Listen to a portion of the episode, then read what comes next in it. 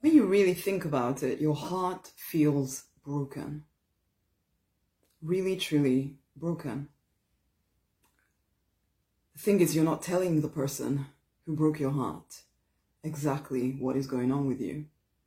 You're just carrying this horrible feeling inside of you, and maybe even you haven't even given it a name, but it's there. And it's there. And it's eating at you. Hey, I'm Rosemary Lonnie Knight. I am the Prosperity Minister.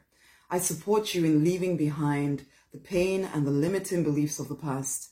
And I support you to regain your self confidence and rise victorious in your true design life. There's something about being in a relationship. Let's explain what true design life is first.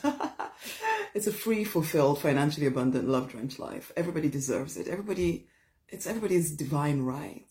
The problem is that most people don't claim it for reasons such as this. You're walking around with a broken heart, pretending everything is okay, smiling at the very person who has really hurt you. Okay. But this is the thing. It's, it's not as if there's one big thing. It's been little thing after little thing after little thing after little thing. Someone who you care about deeply and who you believe cares about you, they, they just kind of kept chipping at you. A few words they would say here, the way they would look at you there, the way they would act there. And little by little by little by little, it's been building up inside of you this ongoing, well, feeling of resentment towards them. But because you can't pinpoint any one thing, you're not having the conversations with them. When things happen, you think you're overreacting. You tell yourself that, oh, you just need to put up with it. And there's a part of you as well that is just plain old scared of being alone, scared that the relationship is not working and that you might have to move on to something else or that by having this conversation with this person, it may break it down completely and you're not sure you're ready to deal with that. But the problem for you is this. The more you pretend that you don't feel this brokenness inside, you, you, your energy is kept in, is, is all stored up trying to hold everything together. You don't have energy for anything else you don't have energy to build the life that you desire. You don't have energy to follow your calling or your purpose. You're not even sure what that is anymore, if you're honest. But you don't realize that it's because a lot of your energy is, is, is, is all being used to hold you together. It's not sustainable forever. Or, well, I suppose the truth is some people do live that way for a very, very, very, very, very, very, very long time. And in fact, some people would continue living that way until the day they pass on to the next life and they will never completely admit that they felt really, truly broken by this person they were with. They'd slap on the smile and pretend everything is okay. Honey, you don't want that for your life.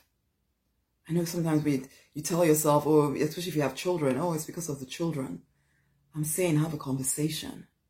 I'm saying that every time you put your own feelings aside to honor this other person, I know you call it honoring, is it though? I wonder um, to honor this other person, really what you're saying to yourself is that you are not worthy, you are not worth your own affection and your own attention, that they need to get all your affection and attention at whatever cost. Either they or your children or whoever that you think you're doing this for has to get all the affection and attention, but not you. Guess what that's doing to your confidence? Not a great deal.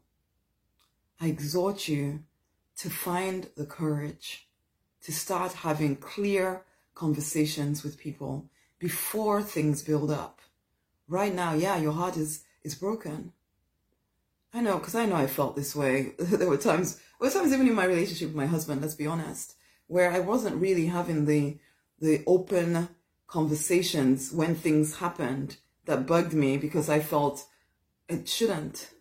For whatever reason in my life at that time, I felt I was a burden and I need to not have these conversations. But it really was eating at me inside until I would explode because I'm not one for being quiet for too long. but a lot other people can be. Maybe you are that person who continues to hold on. I just one day rem- realized, I remember realizing, I think I went for a conference or something. I remember sitting there thinking, my heart just feels broken. My heart just feels broken. I would never have given it that word before But when I took a few moments to really think, well, how am I feeling? And then I started crying, of course, because I realized I just feel like my, like my heart is broken. And this can happen not just with partners, it can happen with siblings that you've cared for and then it feels like they've betrayed you or friends and it feels like they've broken your heart, but you because you, you don't always know how you feel, you don't tell them. Honey, it's time to start talking. It's time to start valuing yourself enough to say what is really going on. Go and get a copy of my book, the confidence book, okay? Because it will support you in one, starting to be aware of what is going on inside of you because I give a lot of stories from my life and and what was actually going on, even though on the surface it didn't look like that.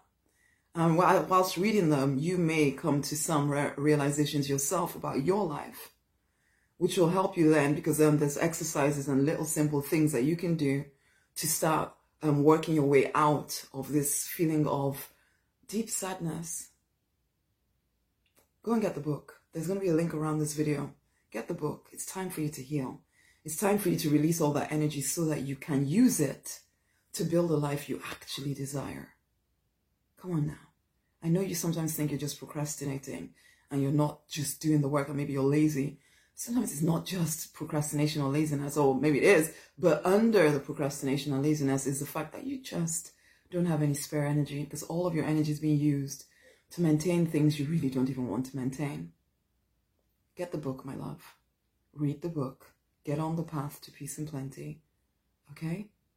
As I say, there's a link around this video. Go get it. Until the next time, my love, please share this with somebody else. And much amazing love. Bye.